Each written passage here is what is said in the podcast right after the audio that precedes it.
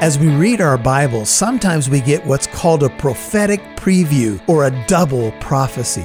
When Daniel wrote his famous book, he gave us a prophecy about a coming world leader that would arrive some 400 years after Daniel wrote. His name, Antiochus Epiphanes. He foreshadows the coming Antichrist. Many incredible parallels, both prophetic to Daniel's time, the coming Antichrist, future to our time. We'll learn more about this intriguing prophecy today on Walk in Truth. You're listening to the teachings of Pastor Michael Lance. It's our goal to build up believers and reach out with God's truth to all people. Now, here's Pastor Michael.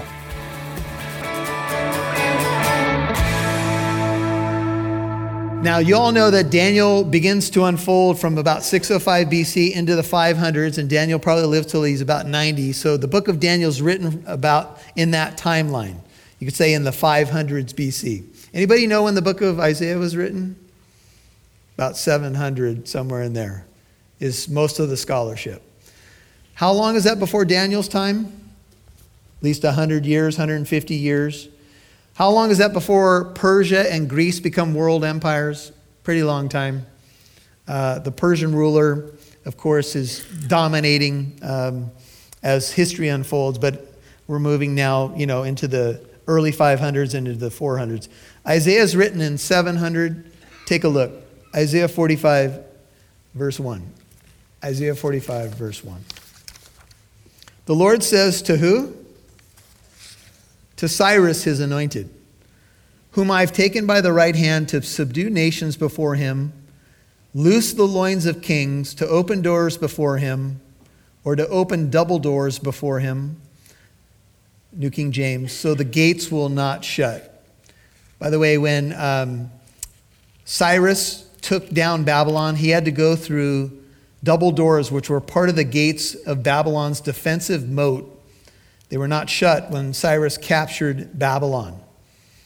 By the way, God names Cyrus in a prophecy in Isaiah 45:1, hundreds of years before he's ever born. Can you imagine? You become the Persian leader. Somebody says, hey, you ever read the Bible before, Cyrus? There's a chapter about you. Where is it?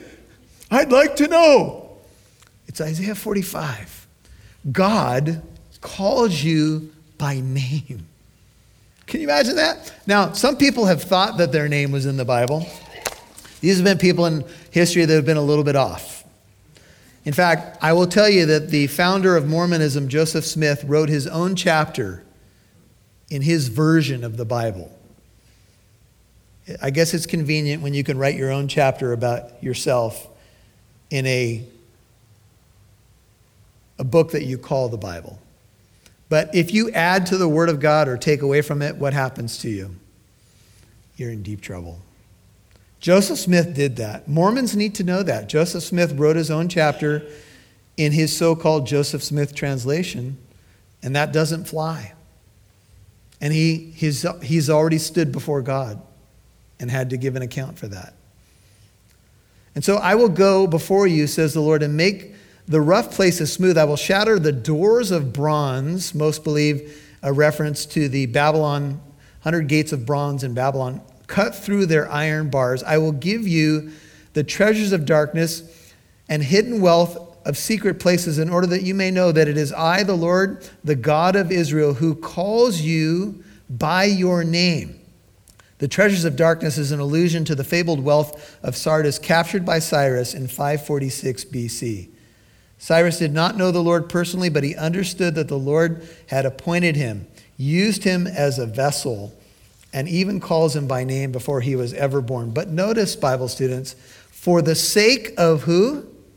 Jacob, my servant, and Israel, my chosen one, I have also called you by your name, and I have given you a title of honor, though you have not known me.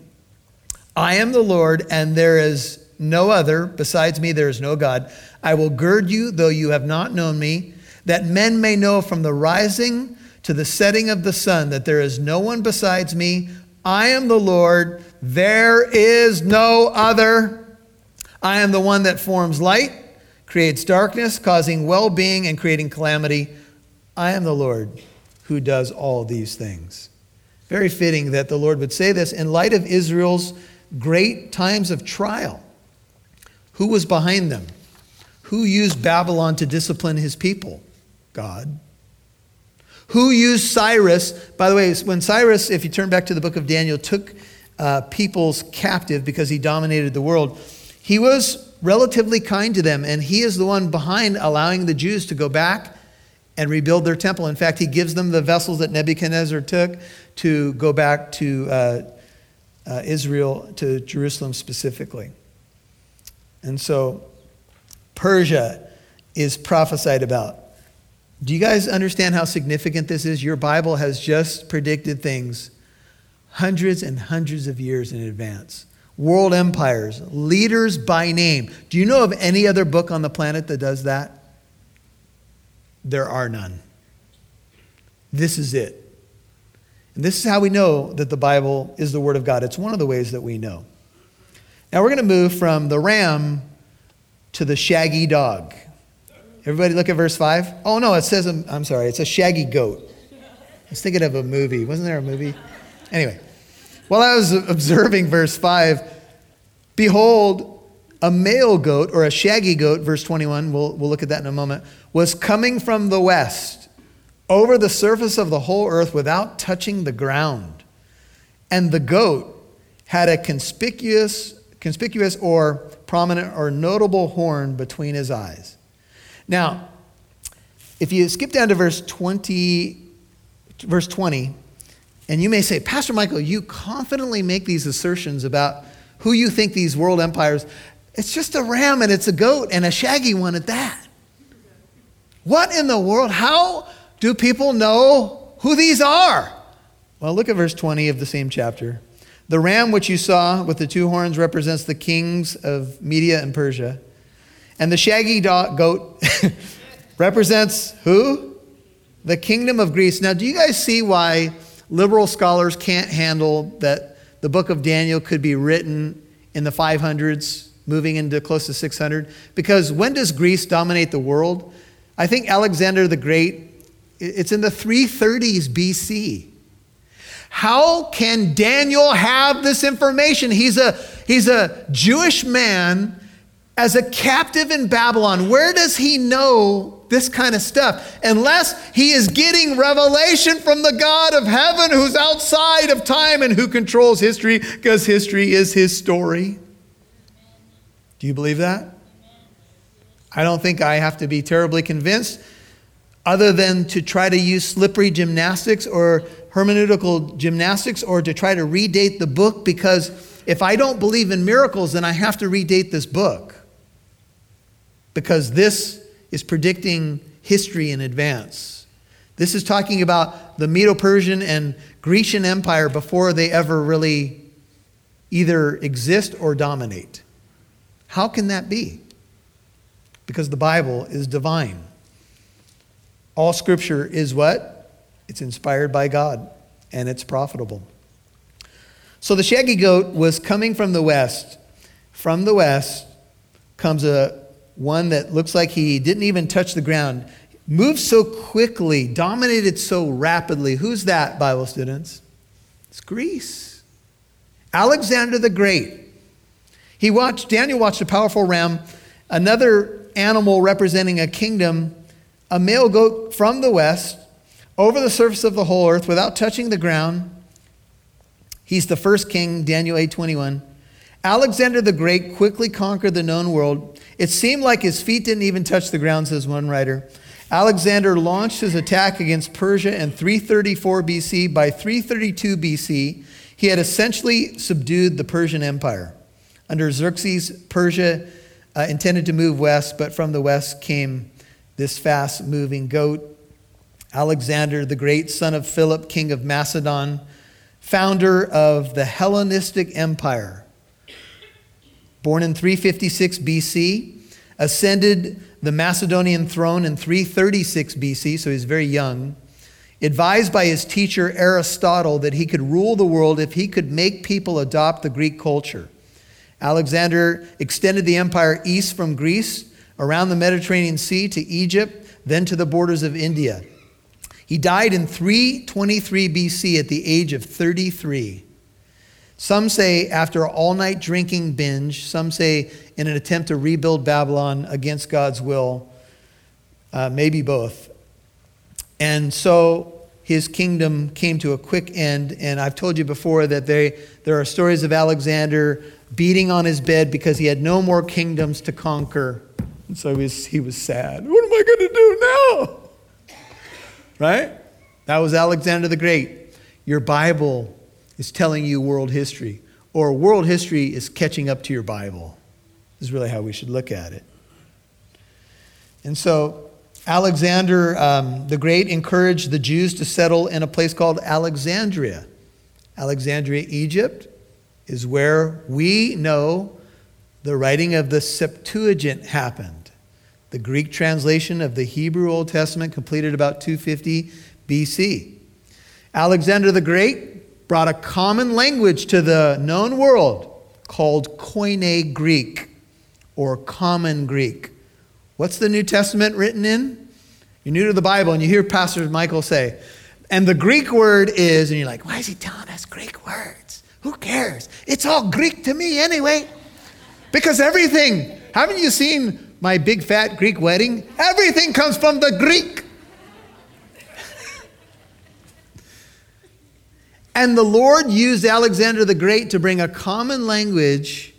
Do you remember in the book of Acts in chapter 6, verse 1, there's a fight between the Hellenistic Jews and the Hebraic Jews. You know how that happened?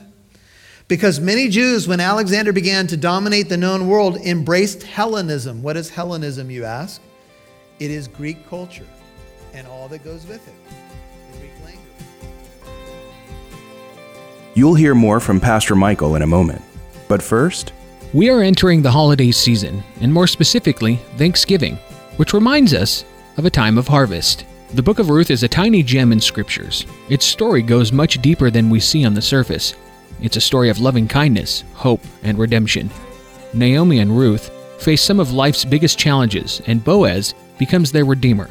Looking deeper, the lady's story is our story, and Boaz is a picture of our ultimate redeemer, Jesus Christ. This book will give you hope through the toughest seasons and lead you back to the answer, our God, who is filled with loving kindness and is our hope. For your donation of $20 or more, we would like to give you a copy of the CD set or DVD by Pastor Michael Lance, Ruth, the Lord of the Harvest. Visit walkintruth.com today. That's walkintruth.com. Now back to Pastor Michael Lance right here on Walk in Truth. New to the Bible and you hear Pastor Michael say, and the Greek word is, and you're like, why is he telling us Greek words? Who cares? It's all Greek to me anyway. Because everything, haven't you seen My Big Fat Greek Wedding? Everything comes from the Greek. And the Lord used Alexander the Great to bring a common language. Do you remember in the book of Acts in chapter 6, verse 1, there's a fight between the Hellenistic Jews and the Hebraic Jews. You know how that happened? Because many Jews, when Alexander began to dominate the known world, embraced Hellenism. What is Hellenism, you ask? It is Greek culture and all that goes with it. The Greek language, the Greek religion, Greek philosophy, and the like. God used a time in history where the Greeks brought in a common language and the Romans began to build, as they dominated the world, because you move from Greece to Rome in world empires, they began to build Rome began to build bridges and roads to lead all over the known world, which allowed for what? You get the Apostle Paul saved, who, by the way, is trained in Jewish rabbinic schools, but he also speaks Greek. And Paul gets a knapsack, gets saved, and begins to travel the known Roman world to preach what? The gospel of Jesus Christ. Goes all over the Roman world. How does he do that? Because roads and bridges were developed by Rome. And Rome ruled with an iron fist, but they had something called the Pax Romana, which meant they enforced, it was peace by force. Peace with an iron fist. And in that world, the Apostle Paul and others go and they begin to preach the gospel. And that's, by the way, the seeds of how the gospel ends up on the American shores and really anywhere else in the world. It's because early missionaries began to spread the gospel and take the Great Commission seriously. And so he came up, verse 6, Daniel 8, to the ram that had the two horns, the Medo-Persian Empire, this goat with the one horn. The one horn is Alexander, dominant world ruler, which I had seen standing in front of the canal, and rushed at him in his mighty wrath. He was an angry goat. And I saw him come beside the ram, and he was enraged at him, and he struck the ram and shattered his two horns, and the ram had no strength to withstand him. Now remember, Daniel's having a vision. So he hurled him to the ground, trampled on him, and there was none to rescue the ram from his power. As Daniel sees the animals kind of cross the screen, if you will, he sees this goat, this shaggy goat, this next world empire, take the ram with the two horns and begin to throw it to the ground and beat it into a pulp. And, you know, if you're having a dream like this, you're like, whoa, Daniel's got to be a bit rocked. And it's a picture of Greece defeating the Medo-Persian Empire. He hurls it to the ground. The ram, he shattered its two horns. The ram had no strength to withstand him. He hurled him to the ground, trampled him down, none to rescue. And then the male goat magnified himself exceedingly, but as soon as he was mighty, remember when Alexander dominated the world, it was quick and he was young. As soon as he was mighty, the large horn Alexander here was broken. And in its place, there came up four conspicuous horns toward the four winds of heaven. Now, if you've been with us for a while, if you've studied this, you know that when Alexander died, he had no male heirs, no male heir. And so because of that, his four generals divided up his kingdom because they weren't as strong as him. By the way, Alexander had two sons, both of which were murdered, because when dad died, there was no one to protect the sons. And if you were looking for power and influence, what did you do in the ancient world? You killed someone who could get the throne so you could get it for yourself. And since Alexander died potentially in a drinking binge, he wasn't there to protect his kids, and others vying for power killed his children. And this is a lesson to us about, you know, we make decisions, I'm going to do this and that. And, you know, for Alexander, apparently it was alcohol, an all-night binge that cost him his life. What broke the large horn? Well, Alexander really broke himself. He wasn't really defeated by an army. He was defeated by his flesh. How many families do you know? How many individuals do you know? It wasn't an army. It wasn't though someone did it to them. They did it to themselves. Sadly, in a broken world, right? Where some of us standing here tonight, sitting here tonight, are grateful that we're still here. Amen? Some of you can relate to this. I had a couple moments in my BC days when I was amazed that I am still on the planet, or some of my friends. But we won't go there tonight. Look at the United States. Will immorality take the U.S. down? What's our major battles right now? A lot of them are moral issues, right? Well, Alexander began to dominate the world. He brought Koine Greek. Rome brought the roads, the bridges, the Pax Romana. And God used it all because God is sovereign over history. Now we're going to be introduced to something interesting called the man of intrigue. Look at verse 9. And out of one of them, one of the four, the generals, came forth a rather small or a little horn, which grew exceedingly great toward the south, toward the east, and toward the beautiful or glorious land. That's the land of Israel. After Alexander's death, his kingdom was divided, as I mentioned. This horn, by the way, is not the same as the little horn of chapter 7. There is a prophetic far fulfillment, which we'll talk about, but the horn of chapter 7 comes from the fourth beast empire, which is Rome. And just so we're clear, there's many who believe that the Fourth Empire will have another future aspect to it, a revived Roman Empire, if you will, the 10 toes. I've explained that to you. So you just don't get confused that it ends with Rome. There's a future dimension of that final beast empire or kingdom. Whether it's a revived Roman Empire, I don't know, but it's a composite, or there'll be elements of all these kingdoms, which we saw in Revelation 13 as we studied. So this is not the same horn as the previous chapter. It's a small horn coming out from Greece, from one of the four that came from the one main one, Alexander. And indeed, world history does tell us that after the sudden death of Alexander, the kingdom's divided among four generals, Ptolemy, Seleucus, Lysimachus, and Cassander. When you guys hear Ptolemy, you can think of the Ptolemaic Empire, which is Egypt to the south, and the Seleucid dynasty is Syria to the north. Now, if you ever get a chance to take a trip to Israel and you get a guide that wants to tell you about the history of the land, they will tell you that here's what happened. Because Israel was in between Syria to the north and Egypt to the south, and there's this strip of land here, oftentimes Syria would be at war with Egypt. And so because Israel was in between two warring factions, or at this point, you could say warring generals. War would invade the land of Israel, not because they always wanted it, but because they were in between two enemies. You could say they were in between a rock and a hard place. And when you study Isaiah and some of the other Old Testament books, you'll find that Israel often found itself in a situation where it didn't know who to give its allegiance to. Should we side with Egypt? Should we side with Syria? We don't know. And so there were Jews that went both ways. Some sided with Egypt, the Ptolemaic Empire, because they had more freedom to practice their religion. Some sided with the Syrian Empire, which was an offshoot of the Grecian Empire, which was Hellenistic, which was anti-Jewish.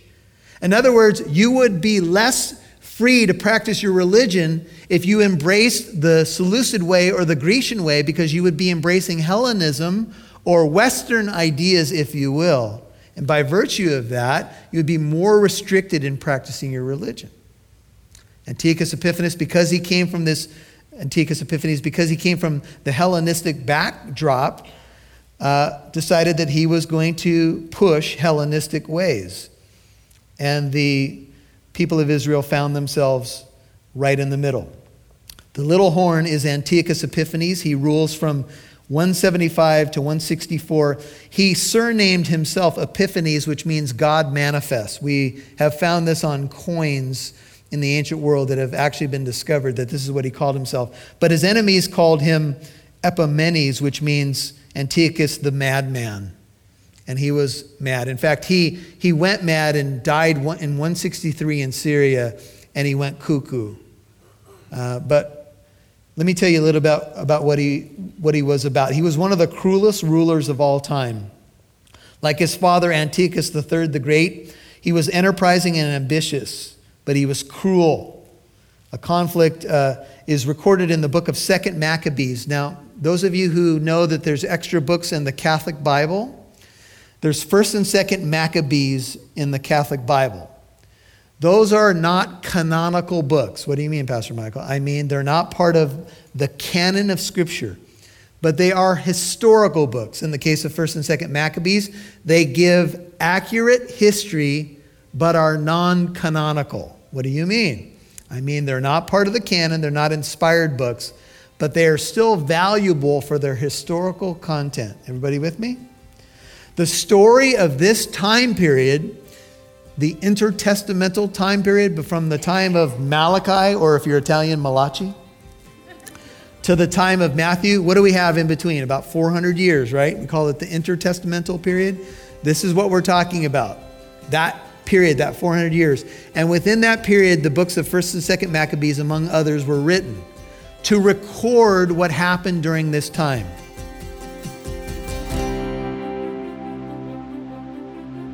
Hey guys, it's incredible that we're entering the holiday season now, coming up on Thanksgiving. It really makes you think of the time of the harvest. And we have a wonderful product to offer to you as a thank you for a donation of $20 or more to the ongoing ministry of Walk in Truth.